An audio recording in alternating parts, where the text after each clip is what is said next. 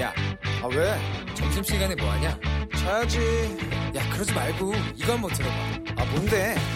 지금 당장 라디오를 켜봐 나른한 오후 깨울 시사 토크쇼 모두가 즐길 수 있고 함께하는 시간 유쾌하고도 신나는 시사 토크쇼 오태훈의 시사본부. 네, KBS 라디오 오태훈의 시사본부 2부 시작하겠습니다.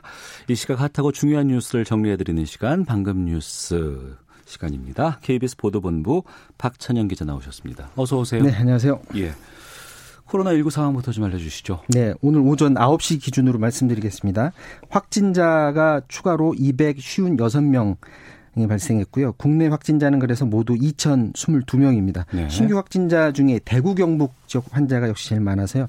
전체의 90%인 231명. 음. 이 밖에 서울이 6, 대전, 경기, 궁- 충남이 각 4명, 경남 셋, 부산 둘, 인천, 충북이 각 1명.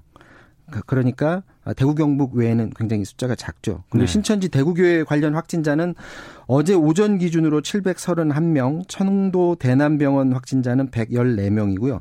어제 이후에 음. 이곳에서 얼마나 발생했는지는 지금 확인 작업을 하고 있는 그런 상황입니다. 네. 이 신천지에서 환자가 대거 발생을 하고 있는데 검찰이 지금 수사 나섰다면서요?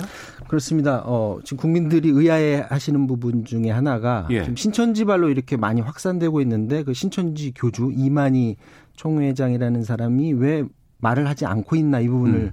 굉장히 궁금해하고 있는데 지금 검찰이 이만희 총회장에 대해서 수사에 나섰다라는 지금 소식입니다. 네. 혐의는 감염 병 예방법 위반 음. 그리고 여기에 더해서 특가법상 횡령 배임 혐의도 추가돼 있고요. 예. 자체적으로 검찰이 인지 수사한 게 아니고 어, 종교 관련 단체에서 고발이 들어왔습니다. 고발 음. 내용을 보면 신천지 측이 그 위장교회하고 네. 비밀 포교 장소 400여 곳을 가지고 있는데 여기를 지금 공개하지 않고 있다. 음. 그리고 선교 센터를 수료한 입교 대기자 7만 명의 명단을 역시 정부에 넘기지 않고 있다라는 내용으로 고발이 들어왔는데 근데 네. 아시다시피 어제 그 7만여 명보단 좀 작긴 하지만 6만 5천 명 명- 명단을 신천지 측이 이제 추가로 어, 제출을 하긴 했습니다. 네. 하지만 그 외 부분에 대해서는 어, 검찰이 수사를 한다는 그런 계획이고요.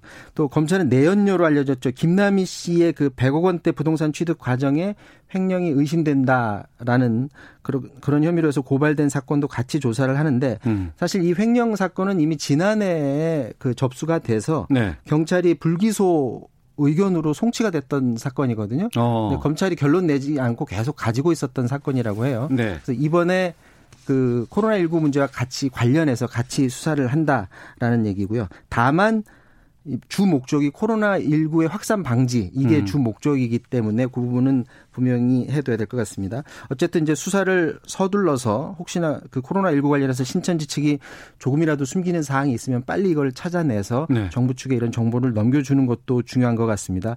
이와 별도로 더- 대구시가 신천지 대- 대구교회가 신도 명단을 누락해서 줬다라고 해서 고발하겠다라는 그런 뜻을 오늘 밝혔고요. 신천지 교인들에 대한 조사도 이제 전주 조사를 한다고 했는데 그 상황이 지금 조금씩 들어오고 있습니다. 대전 지역에서 발표한 내용을 보면 신도들에 대해서 1차 전수조사를 했는데 네. 이 가운데 167명이 의심 증상 보여서 어. 자가격리 조치 들어갔다라는 소식 들어왔고요. 충남은 87명, 울산은 154명이 의심 증상 보여서 네. 자가격리 조치 들어갔다라는 소식입니다. 그래서 지자체별로 1차 조사 끝나는 대로 속속 결과를 아, 공개하겠다 이런 입장을 밝혔습니다. 그러니까 신천지 인원들의 전수조사가 끝나고 그 어, 확진 검사 결과가 나온 이후에 추세가 상당히 좀 주, 중요하지 않을까 싶네요. 그렇습니다. 그리고 이제 더 중요한 거는 그 명단이 사실은 정확해야 되죠. 어. 빠진 부분이 사실 있으면 또 누락되는 부분도 분명히 있을 겁니다. 알겠습니다. 근데 마스크를 공적 마스크라 그래서 이걸 좀 이렇게 정부가 주도적으로 어, 공급하겠다라고 발표가 있었는데 이게 또 발표 이후에 내게는 언제쯤 들어올 수 있을까? 내가 언제 살 수 있을까라는 궁금증 참 많이 있었는데 지금 어떻게 되고 있습니까? 일단 오늘 돌아가는 상황을 보면 어제는 좀 혼란스러웠죠. 네. 일단 서울 경기 지역은 어, 배달이 좀 늦어질 것 같습니다. 음. 지금 국민들이 얼마나 마스크가 모자라서 불안해하는지 지금 모습들이 목격이 되고 있는데 네. 어제 대구의 한 우체국이 공적 마스크 판매에 나섰는데 그 우체국 앞에 길게 수백 명이 줄 서 있는 모습이 언론을 통해서도 공개가 됐었죠. 그리고 공적 마스크 판매처인 중소기업 유통센터 서울 목동의 행복한 백화점이라고 있거든요. 예, 예. 이것도 어제부터 자체적으로 판매를 시작했는데 어제도 수백 명 몰렸고 네. 오늘 아침 비 오는데 우산 쓰고 수백 명이 모여 있는 모습이 지금 또 포착이 됐습니다. 일단 정부 입장은 오늘부터 500만 장의 마스크가 시장에 유통되도록 조, 어, 어떤 기반을 조성했다 이렇게 네. 밝혔거든요. 음. 근데 정부의 발표를 정확히 봐야 될 게 기반을 조성했다라는 거고 오늘부터 500만 장 다 풀리는 건 분명히 아닙니다. 예. 그래서 공급처별로 음. 계약 이후에 포장 상황 그리고 배달 상황에 따라서 도착하는 시간이 다를 것 같고 그러니까 생산이 있고 이걸 또 포장하는 것이 있고 또 배달하는 배달하는 곳이 있고 어. 근데 일단 기본적인 방침은 지금 서울 서울 경기 이쪽이 아니라 대구, 대구 경북이 지금 제일 심하니까 예, 예. 우선적으로 그쪽부터 시작해서 점차 넓혀 간다는 겁니다. 앞서 말씀드렸던 중소벤처기업부 산하 그 서울 목동 행복한 백화점이 네. 오늘 10시 반부터 마스크 6만 개 음. 판매에 나섰고요. 예. 부산역 그 정책 매장은 오후 2시부터 마스크 2만 개를 판매한다고 합니다. 이건 음. 그러니까 중소벤처기업부에서 파는 것들입니다. 네. 그리고 월요일부터는 서울역, 대전역, 광주역 내 중소기업 명품 마루 매장에서 마스크를 판매한다. 음. 이런 방침이니까 이런 시간대를 잘 보고 가셔야 될 것 같고요. 농협 하나로마트는 대구 경북 지역에서 어제 오후부터 순차적으로 공급을 하고 있는데 지금 굉장히 사람들이 많이 몰려서 줄을 오래 서야만 네. 아, 사갈 수가 있는 그런 상황이고요. 대구 경북 하나로마트는 어제 10만 개 공급을 했다고 하고 음. 오늘은 28만 개 공급에 나섭니다. 농협 측은 충청, 전라, 강원 이런 쪽은 다음 주 한 월요일쯤부터 공급이 시작될 것으로 예상을 하고 있고 예. 현재 상황에서는 농협 기준으로 해서는 서울, 경기, 인천 공급은 추후 알려준다라는 그런 입장입니다. 네. 지금 공적 마스크 공급 에 그 정부의 대대적인 마스크 단속 소식이 전해지면서 음. 저도 오늘 아침에 인터넷 사이트에 접속해 봤는데 이제 대량으로 앞으로 물량이 쏟아지니까 그동안 사재기 했던 네. 비싸게 팔아, 팔려고 했던 사람들. 근데 보니까 개인들도 그렇게 사재기 하신 분들이 계시더라고요. 아, 그래요? 지금 물량들이 나오고 있는데 어. 5천 원대 판매되는 것들이 네. 어제까지 그렇게 판매되는 것들이 지금 2,500원 안팎의 지금 물량들이 나오고 있더라고요. 사재기 했던 게 이제 슬슬 나오는 거군요. 그렇죠. 풀리고 있군요. 이제 그렇게 되면 가격이 더 떨어질 음. 그런 여지는 있는 것인데 다만 지금 조심하셔야 될 게 이게 개인 간 거래이기 때문에 직접 네. 받지 않고 배달해서 받게 되면 혹시나 사기일 가능성도 있으니까 어. 요런 혹시 이제 대량으로 구매할 경우에는 그런 부분을 조심해야 될 것 같고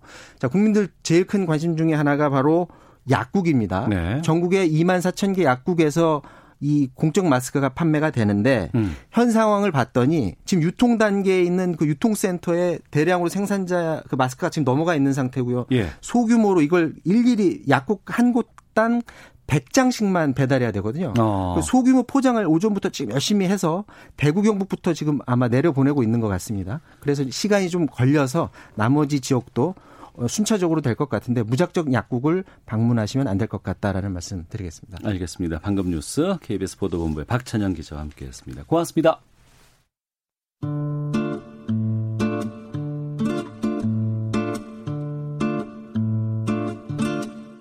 오태훈의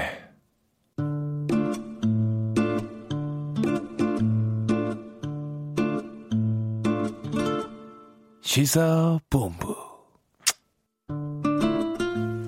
네, 1시 9분 막 됐습니다. 시사본부 청취자 여러분들의 참여 기다리고 있습니다. 샵 9730으로 의견 보내주시면 되고요. 짧은 문자 50원, 긴 문자 100원, 어플리케이션 콩은 무료로 이용하실 수 있습니다. 팟캐스트와 콩, KBS 홈페이지를 통해서 다시 들으실 수 있고 유튜브에서 일라디오 혹은 시사본부 이렇게 검색하시면 영상으로도 만나실 수 있습니다. 자, 매주 금요일 2부 한 주간의 언론 보도를 분석하고 비평하는 시간입니다. 와치독 출발하겠습니다. 정상근 전 미디어오늘 기자 나오셨습니다. 어서 오세요. 네, 안녕하십니까? 예. 그리고 오늘 좀 특별한 분을 모셨습니다. 국민대학교 언론정보학부 조수진 겸임 교수 자리하셨습니다. 안녕하십니까? 네, 안녕하세요. 예. 조수진 교수께서 네. PD도 하셨고 기자 생활도 하셨다면서요. 음. 예, 그랬습니다. 어. 그리고 이제 언론학 박사 학위까지 받고 지금 강단에도 서고 계시는데. 네, 네. 제일 저희가 오늘 좀 모신 이유가 이 코로나 19 언론 보도 관련해서 좀 어떻게 보고 있을까 언론 쪽에 언론학을 하신 분들께서는 네네. 어때요? 아 글쎄요. 그러니까 이게 이제 일종의 재난 보도잖아요. 예. 그래서 재난 보도가 제대로 이루어지지 않으면 사실 사회에 굉장히 혼란이 가중되거든요. 아, 조심스럽습니다. 조심스럽습니다. 정말. 예, 근데 예. 이제 음 이게 이제 시기별로 좀 보면 음. 전체적으로 처음에 초기에 나왔던 문제들이 뭐냐면 공포와 혐오를 조장하는 문제들이 조금 많았다라고 예. 평가를 하고 있고요.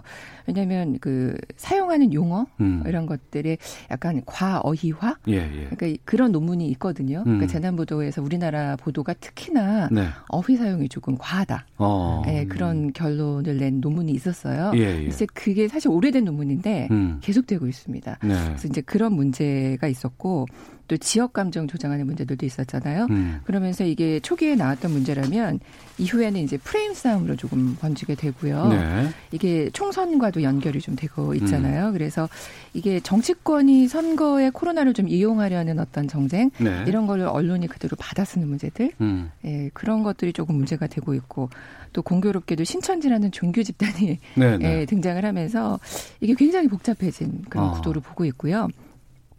그 국내 일간지 종교 보도 관련을 분석한 논문이 예전에 있었는데 예. 그걸 보면 종교에 관해서는 이제 언론들이 가급적 다루지 한 다루지 않으려는 태도들, 왜냐면 이제 이득이 없으니까 음. 네. 그런 태도들, 그 다음에 뭐 일회성으로 취급하는 그런 경향들이 굉장히 많았거든요. 그러니까 음. 언론이 그 결론적으로 비판적 기능을 수행하지 못하고 있다라는 건데 네. 이게 이번에도 조금 나타나지 않았나 싶습니다. 그래서 알겠습니다. 전체적으로 조금 어, 비판할 내용들이 많다. 네. 예. 겸허히 받아들이겠습니다. 하나씩 좀 살펴보죠. 네. 정상훈 기자. 네. 어, 주로 이 코로나 관련 그 보도들 어, 최근에 어떻게 보도가 되고 있고 또 여기에 대한 비판들도 상- 상당히 좀 많이 쏟아지고 있다고 하던데. 네, 뭐 지금 언론에서 보도하는 내용들이 뭔가 이제 지적을 하고 있다면 크게 뭐 두 가지로 좀 나눠져 있는데 네. 일단 이첫 번째는 이 신천지 관련된 음. 이 이른바 이제 좀 비협조적인 집단에 대한 비판들이 좀 나오고 있는데 뭐 그 중에는 뭐 지난주에 말씀드렸지만 이 본질과 좀 거리가 먼 좀 자극적 내용이 음. 어, 기사화하는 경우들도 있기는 하지만 네. 뭐 아무래도 이 신천지 쪽에서 이 시설 목록이나 명단을 이 당국에 제대로 공개하지 않았다라는 점에 대해서 좀 비판이 쏟아지고 있고 음. 또 현재 이 늘어나는 확진자 대부분 이 이 신천지와 직간접적 영향이 있기 때문에 네. 또 이런 지적들이 또 나올 수밖에 없는 또 그런 상황도 있는 것 같습니다. 음. 어, 근데 이제 두 번째 부분이 이제 정부에 대한 비판인데요. 네. 뭐 정부에 대한 비판 중에서는 뭐 받아들일 수 있는 부분들도 좀 상당 부분이 있어요. 그래서 음. 뭐 특히 뭐 최근에 오늘 오늘인가요? 이 조선일보에서 나왔던 보도였는데 이 마스크 공급 대책을 너무 성급하게 보도를 어, 발표를 했다. 네. 뭐 이런 부분들은 이제 뭐 정작 실제로 이 현장에서 좀 배포가 안 돼가지고 음. 혼란스러운 부분들이 있었기 때문에 뭐 이런 부분들은 충분히 지적할 수 있다고 보고 근데 다만 이 정부에 대한 비판 중에 가장 주요한 것들은 이 계속 반복이 되고 있는 얘기인데 네. 이 중국인들을 왜 입국 금지시키지 않냐라는 점에서 좀 어. 예, 가장 그 부분이 중심을 잡고 중심으로 잡혀서 지금 보도가 좀 나오고 있는데 음. 그러니까 우리나라는 그러니까 다른 나라들은 다 입국 금지를 시켰는데 그 우리 정부가 이제 중국 눈치를 보고 있다라는 얘기입니다. 그래서 뭐 당장 오늘자 이제 조선일보 사설 제목도 뭐 한국인 격리 중 그 한국인 격리하는 중국 그 외교보다 방역이 중요. 그런데 한국은 방역보다 중국 네, 이렇게 제목을 달았었고 예, 어제도 일면에 뭐 입국 금지를 안 해서 이 확진자가 284명이 폭증했다라는 식으로 이 머리 기사 소제목을 쓰기도 했고 음. 이 중앙일보 같은 경우에는 그 월요일에 그 일면 사설을 사설을 일면에다가 실었는데요. 네. 그 사설이 뭐였냐면 이 중국에서 오는 외국인 입국 이 전면 금지하라라는 어. 제목이었어요. 어. 어 그런데 그 바로 밑에 기사에 예. 그 이스라엘이 우리 국민들에 대한 입국 금지를 시킨 부분에 대해서는 음. 어, Korea phobia라는 제목을 썼습니다. 그래서 어. 이게 좀 같은 면의 위아래가 그러니까 좀 자사의 사설은 한쪽에서는 입국을 막아야 된다라고 얘기를 하고 네. 다른 외신을 보도하면서는 거기에 대해서는 또 혐오에 대해서 문제점을 제기하고 네. 이 같은 면에 이제 위아래 기사도 좀 맞지 않는 좀 예. 그런 형태도 좀 나온 바가 있습니다. 음. 정부가 잘못된 정책을 펼친다거나 정부가 잘못되는 것을 하게 되면 비판하는 것은 언론의 역할입니다. 네. 상당히 이건 해야 되는 것이지만 근데 이게 좀 약간 좀 정파적으로 아니면은 좀 일방적으로 이렇게 되는 것도 문제가 또 될 수밖에 없잖아요. 네, 그렇습니다. 뭐 맥락 없이 음. 단어 하나에 집중한다거나 네. 뭐 이런 보도들이 굉장히 많았고요. 음. 그다음에 이제 프레임을 짤 때 그 역시 정쟁의 일영화라는 태도들이 굉장히 많았고 누구를 위한 프레임인가 음. 이런 것들이 굉장히 좀 묻고 싶은 그런 내용들이 굉장히 많았습니다. 네. 그래서 어, 이게 이제 총선과 맞물려서 굉장히 극도로 심화된 모습들이 계속 보여지고 있어서 참 안타깝습니다. 음. 네. 외신 쪽도 좀 살펴보도록 하겠습니다. 특히 우리가 초반에는 좀 이 코로나 19를 잘 막았다고 이제 평가를 좀 받긴 했었는데 네. 어, 지난주 금, 토, 일 3일 동안 기하급수적으로 상당히 많은 인원들이 늘어나면서 대구 경북에서 음. 어, 이거를 외신들도 상당히 좀 특별하게 지금 보고 있다고 하고 여기에 대한 보도들이 많이 있다고 나는데 좀 소개해 주시겠어요? 네, 우리 보도와 좀 다르게 그 미국 시사주간 이제 타임즈가 인터넷 기사를 통해서 그 한국 사회의 투명성을 방증하는 거다 이렇게 음. 확진자가 늘어난 숫자는 이런 식으로 보도를 하고 있죠. 어, 신천지 교회 집단 확산이 이번에 큰 영향을 미쳤다라고 분석을 하면서. 네. 어, 확진자가 빠르게 증가하는 중요한 이유가 한국 사회 상대적인 개방성, 투명성 때문이라고 진단을 하고 있고요. 또 그 BBC도 이런 보도를 했습니다. 그래서 음. 신천지에 대해서 굉장히 중요하게 다루면서 네. 그 원인이나 이런 그 확대 방안들에 대해서 이제 얘기를 하고 있는데 이 여기에 대해서 이제 우리는 조금 다르게 보도를 하고 있죠. 어. 이게 차이를 보면 확진자가 이렇게 계속 늘어나는 거 숫자에 집중하는 경우가 굉장히 우리는 많은 것 같아요. 네. 근데 외신들은 좀 그 이면을 보는 것 같다라는 생각이 듭니다. 음. 이게 이제 통계가 있으면 그걸 그냥 숫자로만 보지 말고 거기에 숨겨진 의미라든가 이런 것들을 파악을 해야 되는데 네. 어, 우리는 이제 숫자만 보고 얘기하는 경우가 굉장히 많고요. 어. 그 검진자 수 대비 확진자 수를 예, 예. 좀 봐서 어. 해야 되는데 그냥 그 숫자에만 집념하는 그래서 논문 같은 경우도요 사실은 통계 뭐 해서 tool로 돌리잖아요. 네네. 네. 근데 그 돌린 통계를 가지고 어떻게 해석하느냐에 따라서 굉장히 다르게 나오고 음. 질이 또 달라지는 거거든요. 예, 근데 예. 이런 기사 기사도 마찬가지입니다. 그래서 어. 그좀 이면을 봤으면 하는 그런 아쉬움이 좀 있습니다. 예. 그리고 보면은 또 한동안은 무슨 뭐 어느 지역은 청정이래더라. 아니면 뭐 네. 뭐 어느 청정 지역이 뚫렸다 이런 뭐 자극적인 이런 보도는 좀 자제해야 되지 않을까 싶거든요. 유령 도시 뭐 뚫렸다 어, 뭐 이런 네. 말들이 많았죠. 무너졌다 뭐 이런 어. 서술로도 네. 굉장히 좀 많이 쓰였고, 예. 네. 아까 말씀하셨듯이 다른 선택에 좀 신중을 기해야 되는 게이 재난 보도인 것 같습니다. 음. 어 뭐 앞서 외신들 뭐 몇 곳을 또 소개해 주셨습니다만 또 외신들의 평가가 절대적으로 또 오는 건 또 아닐 수도 있습니다만 네. 우리가 좀 비교해서 좀 외신과 국내 언론들의 보도의 지점에 어느 부분에서 좀 차이가 있다고 보세요? 음, 아까도 말씀드렸지만 그런 그 분석 우리나라 분석에서 음. 단순히 숫자에만 집중하는 것들 그래서 이제 그 숫자가 늘어나는 거에서 그 정부의 방역이 잘못됐다라고 네. 이제 꼬집기 위해서 음. 어 약간 이렇게 정쟁하고 이렇게 맞물려서 가는 네. 경우들이 좀 많았던 것 같습니다. 어 이건 솔직히 많이 좀 드러나고 있잖아요 국내 네. 언론에서. 네 그렇죠. 뭐 일종의 이제 정파성이 이 위기 상황에서 좀 이제 뭐 사실 일부와 결합을 해서 좀 다르게 해석이 음. 되는 좀 그런 일들이 좀 빈번하게 좀 벌어지고 있는데 이게 사실 과거 좀 메르스 보도를 좀 생각을 해보면은 뭐 과거 메르스 때도 물론 이제 뭐 여러 언론들이 일종의 좀 공포를 유발하는 단어라든가 이런 것들을 써서 좀 논란이 된 적은 굉장히 좀 많았거든요. 근데 예. 이게 좀 우리나라 특정한 정파성이 있다 보니까 음. 이 그때 다르고 또 지금 다른 그러니까 어. 똑같은 행동을 두고도 이 당시와 지금이 좀 다른 보도들이 좀 나오고 있는 거예요. 그러니까 음. 예를 들면은 이 메르스가 한창이던 2015년 6월 보도를 보면은 뭐 이른바 뭐 조선일보라든지 중앙일보라든지 뭐 여러 언론의 보도가 대체로 어느 쪽에 초점이 맞춰지냐면 간병 문화를 바꿔야 된다라는 쪽으로 초점이 좀 많이 맞춰졌었거든요. 어. 근데 이제 지금 같은 경우에는 뭐 이제 뭐 신천지 문제가 있지만 뭐 그것보다는 뭐 중국에서 오는 확진자들을 차단하지 않는다든지 어. 정부에 대한 좀 대응을 음. 좀 비판하는 그런 내용들이 좀 많고 좀 이런 변화된 모습들이 좀 있었습니다. 네. 그리고 일부 언론이 이 마스크를 마케팅으로 활용해서 비판받고 있다고 하는데 정상 기자 이거 어떤 내용이에요? 아, 네. 좀 저도 신문을 보고 좀 당혹스러웠는데 네. 이 중앙일보가 그 24일에 그 알림 보도를 통해서 이 중앙일보의 구독료를 자동 이체하면 그 마스크 다섯 매를 준다. 네, 이렇게 이벤트를 걸었습니다. 그리고 다음 날 조선일보도 이 구독료를 어, 처음으로 자동이체를 신청하는 고객에게 마스크 3개를 준다라고 했는데 제가 조금 전에도 이제 목동에서 오는데 그 목동 어느 앞, 그 백화점 앞에 좀 노마진 마스크 판매 행사가 있더라고요. 예, 근데 예. 거기에 음. 줄을 음. 한 진짜 한 300m 정도. 예, 조금 전에 방금 뉴스에서 이제 했어요. 그 네. 그 중소기업 쪽에서 이제 그거를 어 푼다고. 네. 예, 예. 공적 마스크. 예. 그만큼 사람들이 마스크를 좀 구하고 싶어 하고 어. 지금 이 상황에 대해서 많은 공포를 느끼 하고 그런 건데 예. 뭐 물론 이제 지금 그 마스크 품귀 현상 원인 중 하나가 이 기업들이 좀 많이 대량 구매해서 그렇다라고 음. 하더라고요. 근데 그거를 뭐 이제 직원들에게 나눠준다라는 목적이면 또 모르겠는데 네. 이거를 굳이 판촉 행사로 사용을 해야 되는가? 음. 네라는 데 좀 아쉬움이 있습니다. 근데 이제 예. 문제가 그 조선일보 같은 경우는 아까도 뭐 같은 면에 서로 다른 음. 그런 보도가 나왔었잖아요. 근데 그 마스크 마케팅 활용하는 그 알림란 아래 또 다른 보도에서는 또 정부 마구 뿌리나 이런 어. 비판 기사들이 같은 면에 나왔거든요. 예, 예. 근데 그런 면들도 좀 문제가 되죠. 음, 알겠습니다. 자, 와치독 정상근 전 미디어널 기자, 또 국민대학교 언론정보학부 조수진 겸임교수와 함께하고 있습니다. 지난 24일에 경기방송이 방송 허가권 반납하고 또 지상파 방송 사업을 폐업하겠다고 결의를 했습니다. 이 지상파 방송 사업 폐업 결의 같은 거는 솔직히 상당히 좀 이렇게 이례적인 것 같은데 네. 정상훈 기자 이거 무슨 일이 있었던 거예요? 네, 저는 처음 보는 일인 것 같은데 예. 이게 사건을 좀 거슬러 올라가 보면은 그 2019년 8월까지 올라가는데요.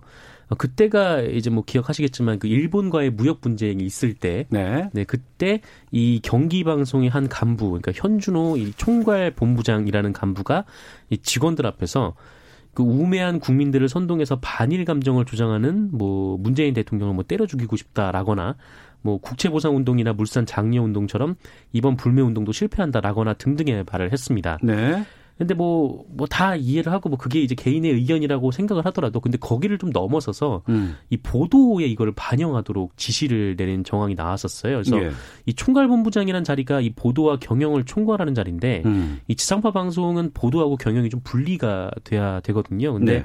이 자신의 지위를 이용해서 이 자신의 주장을 뒷받침할 기사를 쓰라 음. 이렇게 지시를 내린 겁니다. 그래서 이거를 내부 고발자들이 외부에 알렸고 이 현준호 씨가 당시에는 사퇴 의사를 밝히면서 일단락되는 것 같았는데 네. 근데 오히려 이 현준호 씨가 전무이사로 승진을 하고 내부 고발자 두 명이 해고가 됐었습니다. 네. 그래서 이 논란이 쭉 이어져 오다가 어. 어, 지난해 말에 이 방송통신위원회가 어, 경기 방송에 대해서 어, 현준호 씨를 방송사 경영에서 즉시 배제를 하고 또 3개월 이내에 대표이사 공개 채용 등 경영의 투명성을 높이라라는 음. 조건으로 조건부 제어가를 내리게 되는 거죠. 네. 어, 그런데 지난 2월 20일에 아까 말씀하셨듯이 경기 방송이 어, 난데없이 이 어. 그럴 거면은 지상, 지상파 방송 허가를 반납하겠다. 라고 이 폐업 결정을 내려버립니다. 그럼 방통위의 그 제허가 조건이라는 게좀 어, 방송사로서는 지키지 못할 정도의 과도한 지침 이었을까요? 네, 뭐 절대 뭐 과도한 지침은 아니고요. 이게 뭐 소유와 경영을 분리하라라는 거니까 예. 그리고 뭐 보도와 이제 경영을 분리하라는 거니까 음. 이게 그렇게 뭐 못 지킬 조건은 아닌 것이고 뭐 대부분의 지금 어, 방송사들이 그렇게 일을 하고 있기도 하죠. 네. 어 그리고 또 이 현준호 씨란 사람이 이 지위를 이용해서 경영과 보도에 동시에 개입을 하고 있으니까 이거를 또 해소하라라는 거고 또 이 사람이 계속해서 고위직을 맡고 있는데 이 지상파 방송사답게 이 경영을 투명하게 해서 뭐 이렇게 처리를 하라라는 거죠. 근데 경기방송은 계속해서 이 현준호 씨를 좀 이해할 수 없을 만큼 근데 이 현준 이 현준호 씨가 이제 오너라거나 오너 일가는 아니거든요. 네. 근데 좀 이해할 수 없을 정도로 계속 붙잡아 두는 모습 을 보이는 음. 그런 모습이 있었습니다. 그래서 이 계속 뭐 바꾸라 바꾸라 하는데 이 바꾸는 것도 결국 이 고위직에서 다른 고위직으로 옮겨가는 등 해서 좀 방통위를 좀 기만했던 상황들이 있었습니다. 네. 조수진 교수께서 보시기에는 경기방송 네. 이 일련의 상황을 어떻게 보세요?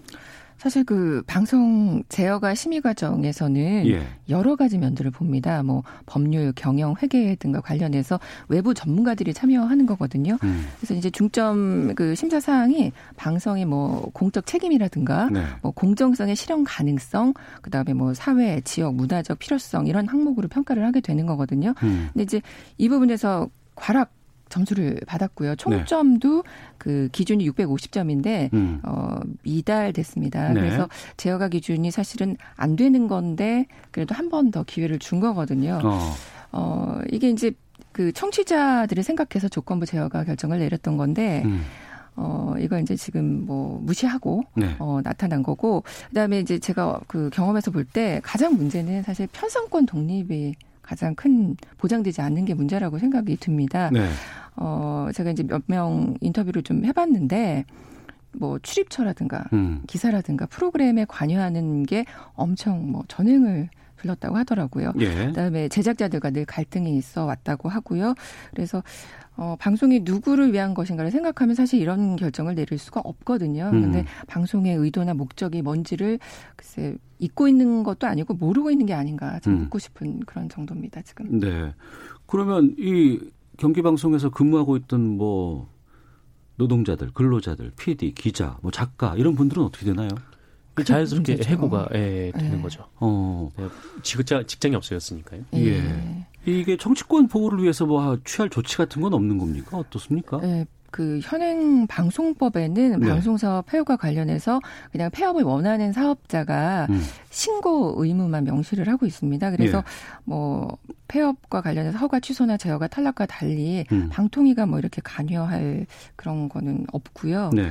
이게 이제 사실 처음 있는 일이거든요. 음. 우리나라 방송사에서 2004년에 그 ITV가 예, 예. 그 예전에 방송위원회였죠. 그때는 그때 제어가를 받지 못해서 폐국된 사례는 있었죠. 네. 근데 이렇게 방송 사업자가 자진해서 폐업을 선택한 것은 처음 있는 일이라서 음. 아마 그 방송통신위원회에서 그 이후에 어떤 다른 방법이 있는지 지금 찾고 있는 것 같습니다. 네. 그런데 이 경기방송 폐업과 관련해서 지금 여러 다른 보도가 나오는데 언론 탄압이라는 기사가 나왔다면서요? 네, 그러니까 이런 겁니다. 그러니까 2019년에 이 경기 방송을 기억하시는 분들이 많았을 텐데 이 신년 네. 기자회견 때, 그러니까 대통령의 신년 기자회견 때 이 방송 소속의 기자가 질문한 것이 좀 논란이 된 적이 있었어요. 아 기억납니다. 네. 예, 예, 예. 그러니까 뭐 정책 기조를 바꾸지 않는 자신감은 어디서 나오는 겁니까? 음. 이렇게 물어봐서 그게 이제 여러 얘기가 좀 나온 적이 있었는데 그러니까 그게 밑보였다라는 거죠. 어. 그게 밑보여서 정부의 압박이 있었고 예. 아, 이게 이제 제어가에 영향을 미친 것이며 뭐 그 결과 이제 해당 기자가 사표까지 냈다라고 이렇게 주장을 하는 보도였습니다. 어. 뭐 사표 과정에 뭐 어떤 얘기가 있었는지는 뭐 각자 뭐 주장이 있긴 합니다만 근데 예. 한마디로 이제 대통령에게 밑보여서 폐업을 했다라는 건데 음. 어 그런데 이게 기사가 잘못된 것은 정부에서는 제어가를 했거든요. 예, 예. 네, 그러니까 이 정부가 폐업하라라고 압박을 한 게 아니라 어. 네, 방송권을 빼앗은 게 아니라 이 제어가를 내렸기 때문에 이게 전제 자체가 맞지 않는 보도가 됐습니다. 이런 음. 언론 논조는 어떻게 보세요? 그러니까 이제 그 아까도 방송 제어가 절차를 말씀드렸지만 이게 이번만의 일이 아니라요. 음. 이 경기 방송 같은 경우는 계속 문제가 되었고요. 네. 2010년, 13년, 16년 제어가 시기마다 사실은 문제가 됐던 거거든요. 그러니까 음. 거기에 좀 맞지 않는 얘기고 이게 그 언론 탄압이라는 게 그 기자의 개인 SNS에 올린 내용이잖아요. 음. 근데 그 큰, 큰 맥락에서 봐야 되는데 이걸 받아 쓴 뭐 기자들이 과연 그 SNS를 요즘에 그대로 옮겨서 기사화하는 경우가 참 문제가 되고 있는데 예. 과연 취재를 했는가 음. 이걸 좀 묻고 싶고요. 큰 맥락을 보고 있는가라는 걸 좀 묻고 싶습니다. 음, 알겠습니다. 앞서서 그 코로나 19 관련해서도 그렇고 이 경기 방송 폐업과도 관련해서 보면은 좀 우리 언론의 정파성 이 부분에 대해서는 좀 여러 가지 지적들이 좀 필요하지 않나 싶습니다. 자 주간 미디어 비평 와치도 여기서 마치도록 하겠습니다. 정상근 전 미디어널 기자 그리고 오늘 국민대학교 언론정보학부 조수진 교육교수와 함께했습니다. 두 분 오늘 말씀 고맙습니다. 고맙습니다. 고맙습니다.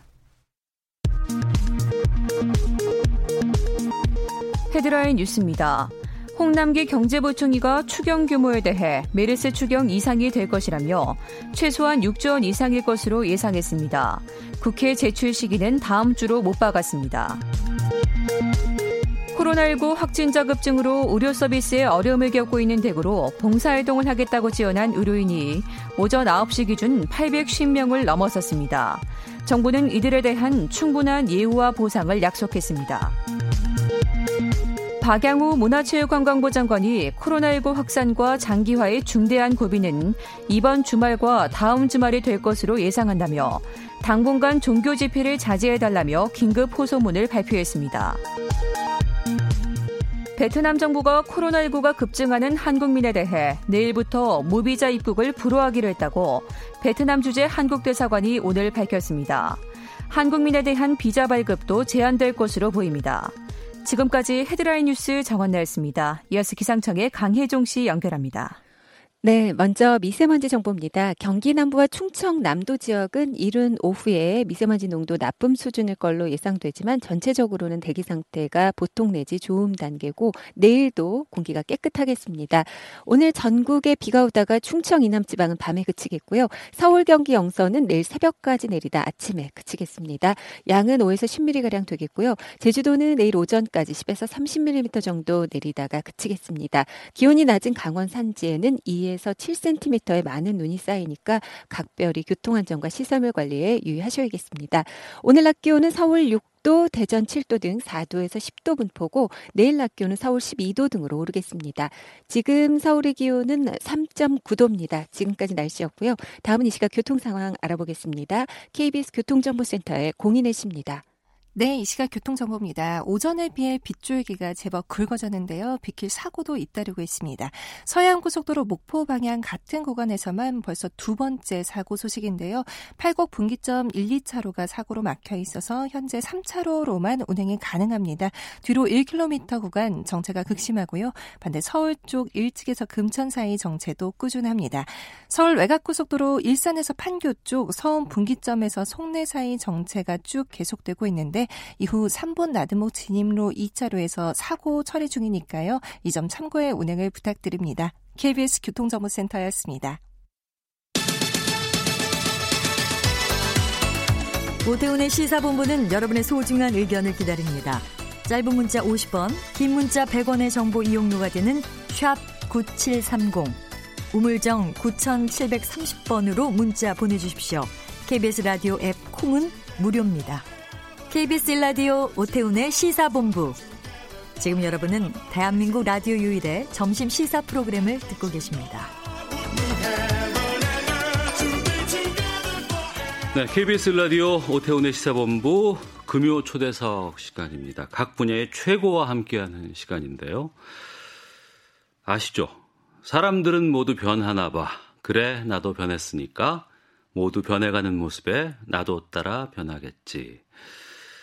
88년 세상에 나온 전설의 그룹 봄, 여름, 가을, 겨울에 사람들은 모두 변하나 봐. 이 노래 많은 분들께서 기억하고 계실 텐데요. 어유 88년에 나왔으면 벌써 32년이 훌쩍 지난 상황입니다. 봄, 여름, 가을, 겨울이 최근에 빛과 소금과 함께 미니 음반 리 유니온을 발표했습니다. 금요 초대석 봄, 여름, 가을, 겨울에 김종진 씨와 함께 하겠습니다. 어서 오세요.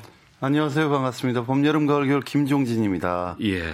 봄, 여름, 가을, 겨울인데 김종진 씨 혼자 모시게 돼서 참 아, 죄송스럽긴 한데요. 어떻게 지내셨어요? 먼저. 뭐, 요즘은 그 음악으로 눈 뜨고요. 네. 음악 들으면서 눈 감고 그렇게 음. 하루 종일 음악만 가까이 지내고 있어요. 네. 연습하고요. 예. 그리고 또 음악 듣고. 어. 근데 이제 이번에 Reunion이라는 미니 앨범을 내셨어요. 예. 이건 어떻게 또 기획해서 나오게 된 겁니까? 그 봄, 여름, 가을, 겨울과 빛과 소금이 네. reunion 한 앨범이거든요. 음. 이두 팀은 원래 그맨 위로 올라가 보면은 네. 그 샘이 하나예요. 아, 샘이 하나예요? 네. 어. 봄, 여름, 가을, 겨울을 영어로 하면 spring, summer, autumn, winter잖아요. 예, 예. 그 spring이 샘물이라는 뭐 샘이라는 뜻도 있더라고요. 예, 예. 그 김현식과 봄, 여름, 가을, 겨울이 그 뿌리에 있습니다. 김현식과 봄, 여름, 가을, 겨울. 네, 1986년도에 어. 예. 여러분이 정말 엄청 사랑해 주셨던 비처럼 음악처럼이라는 예.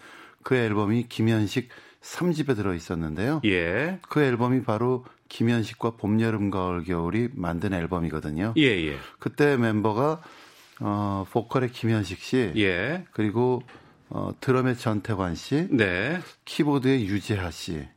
유재하 씨요? 예. 예. 그리고 저 기타 치고 예. 어, 베이스의 장기호 씨. 어. 그랬는데 그때 유재하 씨가 첫 앨범을 발표할 즈음에 예. 바로 직전에 그 솔로 앨범 활동을 위해서 팀을 탈퇴를 했고 음. 그 대신 박성식 씨가 키보드로 참여를 했는데 네. 그 박성식 씨가 만든 곡이 비처럼 음악처럼이에요.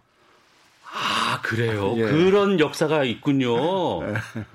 아, 그러면 김현식 빛과 봄, 여름, 가을, 겨울. 그 그러면 봄이 오면 강산에 꽃이 피고 이거 나올 때가 그때인가요? 그렇죠. 그 곡은 예. 어, 그로부터 또 2년 전에 발표됐던 김현식 씨 1집에 예, 예, 예. 수록돼 있었던 곡인데 대중적으로 그렇게 인기를 끌지는 못했어요. 아하하 겨울까지 나온 좀 아, 그렇죠. 예, 있잖아요. 예, 음. 예. 그런데 그 저희 음악하는 사람들은 그 어. 그 앨범을 김현식 1집을 우리만의 명반으로 꼽고 예. 어디 뭐 신촌이나 우리가 방배동 그런 데 가서 음. 이렇게 LP를 들고 다니면서 음악을 크게 틀어달라고 하고 네. 그랬던 음, 음반인데 김현식 형님이 저희랑 같이 뭐 밴드 활동하자 그럴 때팀 음. 이름 뭘로 할까 그러는데 네. 고민 고민하다가 어. 대번에 형 그 앨범에 담겨 있던 곡 봄, 예. 여름, 가을, 겨울 노래 너무 좋아했는데 그거를 예. 좀팀 이름으로 하면 어떨까 그랬더니 어. 굉장히 영광스럽게 생각하더라고요. 예, 예. 예를 들자면 그런 거예요. 그 제가 저희 밴드를 모아서 팀 이름을 뭘로 할까 그러는데 음. Bravo My Life라고 팀 이름을 정하면 어떨까요? 그럼 어, 저로서는 예, 엄청 예, 예, 예, 벅차죠. 예. 그런 느낌을 받으셨던 것 같아요. 어. 참고로 고등학교 때 제가 동아리 활동을 했었는데 예. 동아리 할 때 어디 가서 좀 놀러 가서 뭐 같이 노래 부르고 그러면 제 애창곡이 봄, 여름, 가을, 겨울이었어요. 아, 그러셨어요? 정말 그랬었습니다.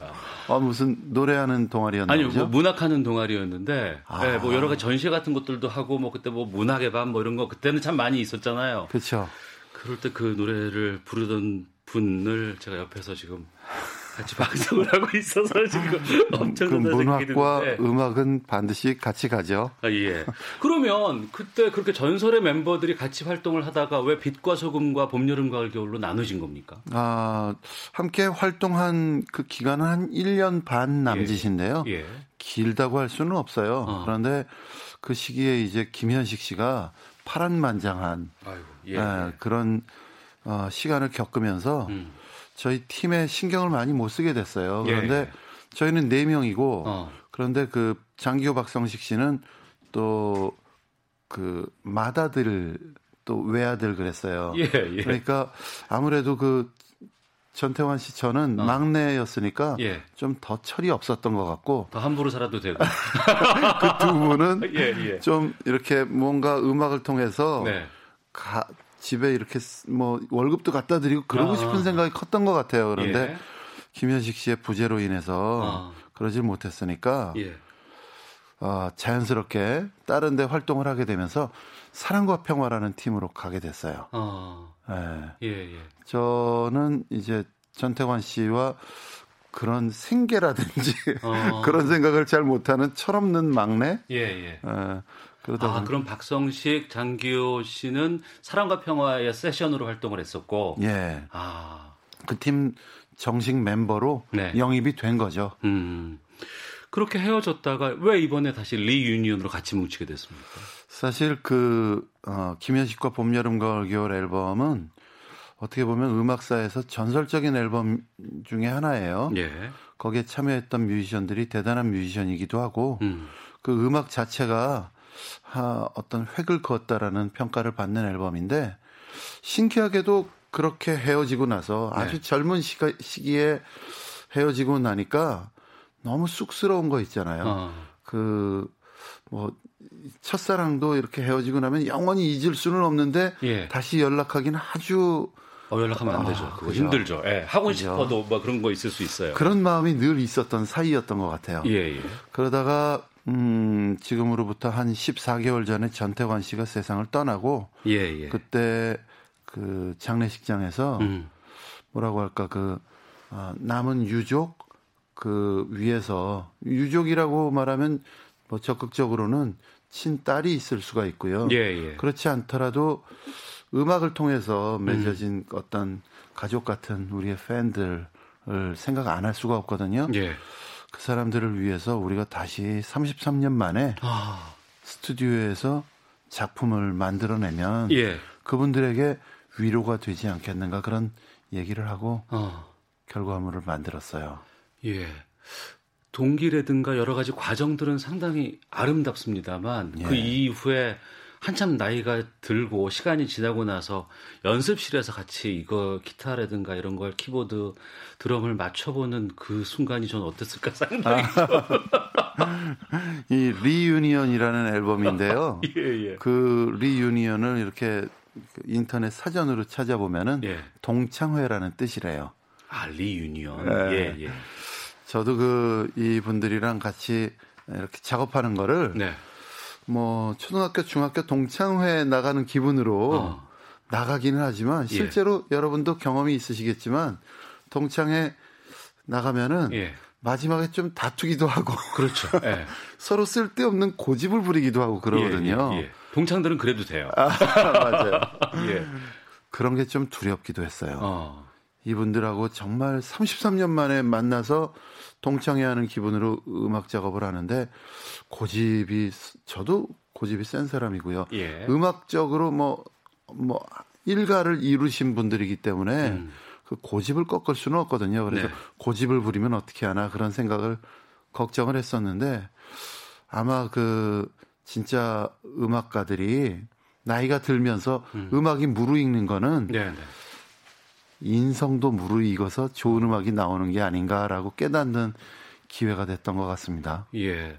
제가 고등학교 때, 대학교 때 봄, 여름, 가을, 겨울에 엄청 팬이었는데요. 아, 그래요? 그 이유는 어떤 거였냐면 정말 당대 최고의 연주곡들이 다 여기서 나왔어요. 아. 거리의 약사라든가 뭐뭐 뭐 항상 기뻐하는 사람들이라든가 아, 감사합니다. 뭐그 어, 뭐죠? 그 못다한 내 마음을 못다한 내 예. 마음을 기억해 이런 그 연주곡들이 어떻게 우리나라에서 나올 수 있을까 싶었는데 정말 연주 쪽으로는 최고의 분들이신데 이분들이 33년 만에 만서 다시 연주를 한다면 어떤 결과가 나올까가 너무 궁금한데 앨범에 어떤 것들이 담겨 있는 거예요? 아, 이 앨범은 어, 다섯 곡이 담겨 있는 미니 앨범이에요. 예. 그리고 연주곡이 들어 있지는 않은데 어. 저희들이 아무래도 그 연주자 출신이니까 예, 예. 직접 다 연주하고 곡을 음. 쓰고 편곡까지 하고 예. 또 노래도 다 부른 음. 그런 작품집이고요. 예. 어, 그 저희가 기존에 빛과 소금으로 발표했던 곡 그리고 봄, 여름, 가을, 겨울로 발표했던 곡 한 곡씩. 네네. 네. 그리고 신곡 세 곡. 어. 그렇게 어 다섯 곡을 담았고요. 어 노랫말 에서 아마 느끼실 수 있겠지만 어. 어, 상당히 그 예. 지금까지 살아오면서 느꼈던 것들 어. 그런 게그 어, 전에는 이렇게 돌이 이렇게 모가난 돌이라면 음. 지금은 그게 동글동글하게 자갈이 한 어, 여러 개가 굴러다니는 듯한 그런 소리를 들으실 수 있을 것 같아요. 네. 공연도 그러면 저희가 만날 수 있습니까? 어, 계획하고 있습니다. 어. 어, 일단 그 KBS 음악 프로그램 스케치북이라는 예, 예. 음악 프로그램에서 저희가 저희 무대를 발표를 하고요. 아, 예, 예. 네, 열린 음악회 통해서 여러분께 선을 보인 다음에 어. 그런 무대들에서 선을 보이고 이제 공연은 조금 더 어. 어, 우리 음악하는 사람들 표현으로는 딥하다라는 표현이 있거든요. 예. 깊은 데까지 이렇게 들어가서 음. 연주곡도 들려드리고 뭐 그렇게 해보려고요. 봄, 여름, 가을, 겨울에 김종진 씨와 함께 금요초대석 함께하고 있는데요. 어, 전태관 씨가 이제 벌써 14개월 전에 세상을 떠나셨습니다. 네. 그러면 이제 전태관 씨가 없는 봄, 여름, 가을, 겨울은 앞으로 어떻게 되는가 궁금하기도 하거든요. 아, 저도 그것 때문에 이제 고민을 많이 했어요. 음.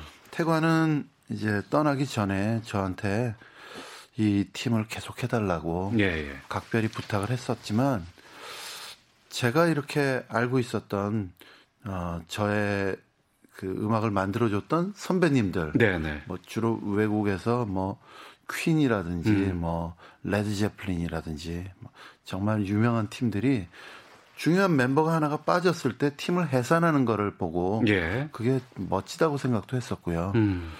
어 그래서 고민을 많이 했었는데 저 나름대로는 전태관이 없으면은 봄, 여름, 가을, 겨울이 아니다라고 생각을 하기도 했어요. 예. 그러다가 어떤 때 이렇게 깨달음이 온 게 뭐냐면은요.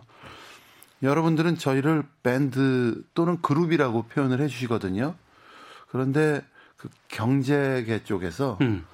그룹사들이 있잖아요. 예, 예, 예. 거기에 어떤 회장님이 세상을 떠나면은 네. 또 대를 이어서 그렇죠. 어, 전문 경영인이 그걸 받아서 그럼요. 좋은 상품을 계속 만들어서 더 나은 상품을 만들어서 예. 여러분한테 제공을 하거든요. 어. 거기에서 아 여기 이 키가 있다. 음. 그래서 그 전태관이 떠난 봄, 여름, 가을, 겨울이라도 좋은 음악을 계속 만들어서 네. 여러분한테 제공할 우리는 의무를 갖고 태어난 음악가다. 고맙습니다. 전태관 씨와는 상당히 오랜 인연이시잖아요. 그 얘기도 좀 해주세요. 아, 같이 음악을 하기 전에 예. 친구로 만났어요. 네. 1982년도 겨울 크리스마스 이브에 예. 어, 저희끼리는 이제 그 당시엔 방배동의 카페들에서 예, 예. 악기를 이렇게 들고 와서 어. 뭐 연주하면서 예. 크리스마스를 맞는 음. 특별한 밤이었는데 그때 전태원 씨가 왔어요. 예. 손님은 아니었고 그냥 음. 친구의 친구로. 어. 근데 드럼을 친다고 그러니까 예. 한번 앉아서 드럼 좀 쳐보라고. 음. 근데 그때 모였던 사람들이 정말 쟁쟁한 뮤지션들이었어요. 당대. 당대. 네. 뭐 한상원, 네. 김광민, 정원영 뭐 어. 그런 분들이었는데. 어, 대학생 드러머가 그것도 대학교 1학년 대, 드러머가 네. 그런 분들이랑 연주가 딸려서 못 하거든요. 그렇죠. 드럼은 특히 그럴 수 있죠. 그죠. 예, 예. 그런데 딱 앉아서 연주를 하는데 어. 전태환 씨가 약간 곱상하고 늘 조용조용하고 예, 예 그러잖아요. 예, 예, 예, 드럼에 앉아서는 어. 눈을 딱 감으면은 무슨 머리 팍 풀어헤치고 막 수염이 더부룩하게 나고 어. 막 살집이 있는 그런 드러머가 호쾌하게 연주하는 것처럼 연주를 하더라고요. 음. 그날 밤을 뭐 잊지 못합니다. 네. 그런데 또 궁금한 건 기타리스트와 드러머가 만나서 그룹이 된다? 이것도 좀 낯설게 느껴지거든요. 그렇죠. 원래 그룹이라는 거는 그 드럼, 베이스, 네. 기타, 키보드 정도? 예. 뭐 기본이죠. 에, 예. 그 기본이잖아요. 저희도 그 원년 봄 여름 가을 겨울 멤버는 음. 그렇게 구성이 돼 있었는데 네. 피치 못하게 그 키보드와 베이스 음. 어떻게 보면 굉장히 아름다운 화성을 담당하는 분들이거든요. 그렇죠. 그분들이 빛과 소금으로 떠났고 네. 우리 둘이 달랑 남았는데 그래도 팀을 한번 해보자 그럴 수 있었던 게 예. 미국에서는 스틸리 댄이라는 어. 유명한 팀이 있었어요. 예. 음악가들을 위한 음악가라고 음. 그분들은 어, 또 파트가 달랐죠. 네. 키보드와 기타였는데 아 우리도 뭐 못할 게 뭐 있냐. 음. 대신에 우리는 좀 리듬이 강한 팀으로 네. 한번 음악을 만들어 보자 그렇게 음. 활동을 시작했죠. 네. 최근에 관련 기사를 검색해 보니까요. 경기 인디 뮤직 페스티벌 조직위원회 위원장을 맡고 계십니다. 네. 조직위원회 위원장이세요? 네, 얼마 전에 어, 임명이 됐어요. 어떤 일을 하는데요? 아, 그 이름 그대로 어, 인디 뮤직 페스티벌을 네. 어, 준비를 하고 있어요. 음. 아마 정확한 날짜가 곧 발표가 되겠지만 예. 인디 뮤직, 어, 인디 음악을 하는 사람들은 그 페스티벌 같은데 설 기회가 없어요. 네.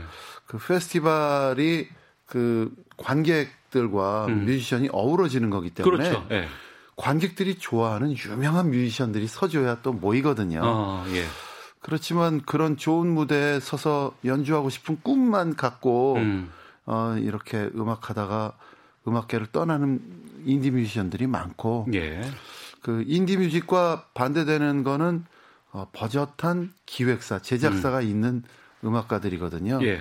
그래서 인디뮤직 하는 사람들에게도 그런 좋은 무대를 한번 제공해 보자. 음. 그리고 그들이 하는 음악에 어떤 개성도 마음껏 즐겨보자. 네. 아, 그런 어, 의미를 담고 있습니다. 음.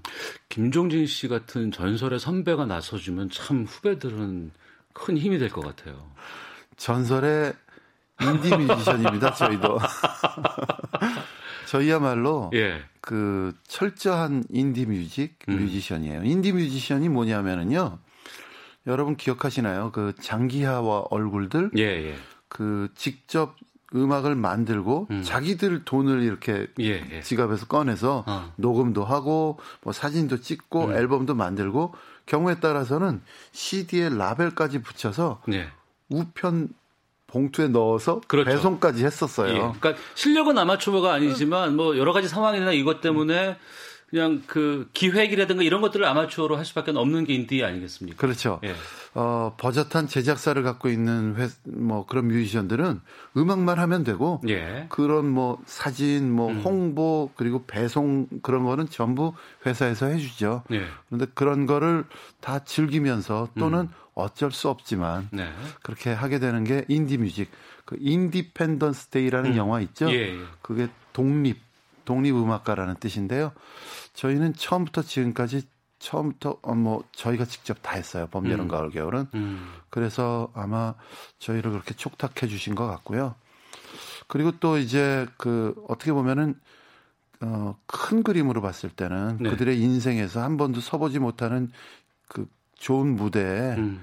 마음껏 한번 서볼 수 있는 기회를 준다라는 의미에서 기회 공정이라고 할까? 네. 그런 의미도 담겨 있습니다.